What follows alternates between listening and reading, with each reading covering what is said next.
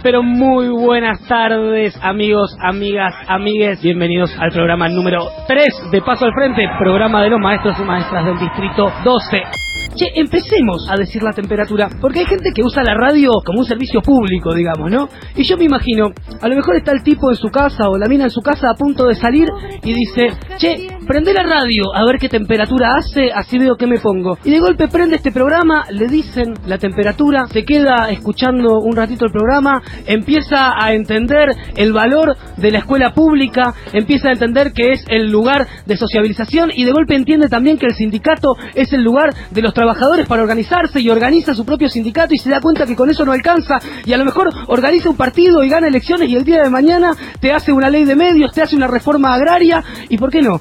Hace la revolución. Así que son las 6 y 5 de la tarde en la ciudad de Buenos Aires y hace exactamente 17 grados. Y a quien no llamamos, sino que aprovechamos y lo tenemos acá en el piso, es a José Schulman, secretario de la Liga Argentina por los Derechos del Hombre, Derechos Humanos. El 8 de mayo de 1987, en una esquina de Budge, eh, había tres chicos eh, tomando cerveza y ocurrió lo que más o menos eh, ocurría normalmente. La policía los mató y luego pretendió armar una causa, o sea, una escena falsa para armar una causa judicial fraudulenta y se encontró con que eh, hubo una respuesta popular, barrial, eh, que empezó a crecer, crecer, se incorporaron abogados como Totosí. Estos hechos de violencia institucional no eran casuales, no eran esporádicos, no eran desbordes, sino que constituían, en palabras de Toto, un plan sistemático de exterminio de los jóvenes pobres. Creo que ni siquiera Videla daba señales como da Bullrich, soy serio en lo que digo, ¿eh?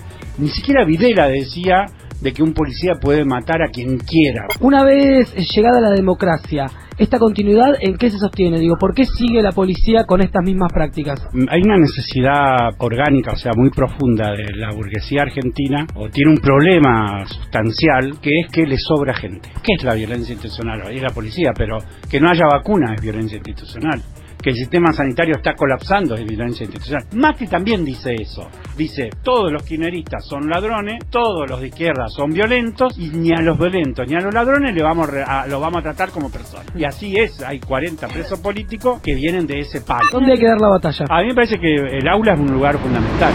Había un titular de un, de un de Crónica TV que decía, llega Cristina todos mojados. Yo no lo entendí, Morena, ¿lo puedes explicar al aire?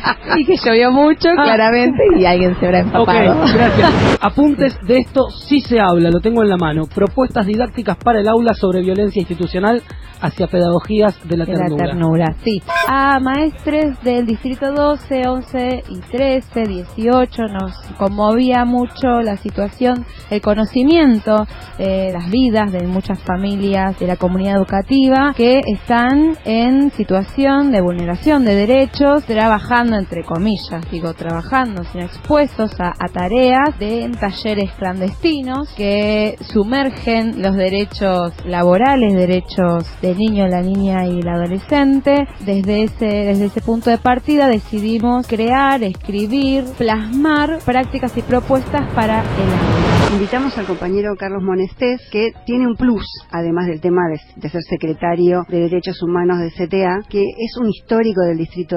¿Por qué una Secretaría de Derechos Humanos? Bueno, está, bueno, es importante. O sea, usted ha puesto el dedo en la llaga, como Muy bien. corresponde. Entonces vemos, sindicato, quiénes tienen Secretaría de Derechos Humanos y quiénes no. No todos tienen, es una minoría. ¿Qué queremos nosotros? Que tengan. ¿Y quién resuelve tener una Secretaría de Derechos Humanos? Los estatutos. O sea, que Mm. tiene que haber un cambio de mentalidad para que todos tengan la Secretaría. Estamos dando también un debate muy interesante porque se formó la intersindical de derechos humanos y de entre CGT, CTA, CTA Autónoma. Nosotros hemos triunfado con la memoria. El pueblo argentino ya triunfó, no es que tiene que triunfar. ¿Qué se hace en la Secretaría de Derechos Humanos? Schulman tocó un tema que es la impunidad, eso es un aspecto. El otro tiene que ver con una concepción que nosotros queremos destacar y siempre lo plantea Victorio Paulón, que está con nosotros, que es el tema de las responsabilidades empresariales. Es la primera vez que se juzga a los personajes acá en Argentina, a los responsables. La ¿cierto? complicidad La empresarial. complicidad empresarial. Exactamente. Ese es un tema que trabajamos. Buena semana para todos.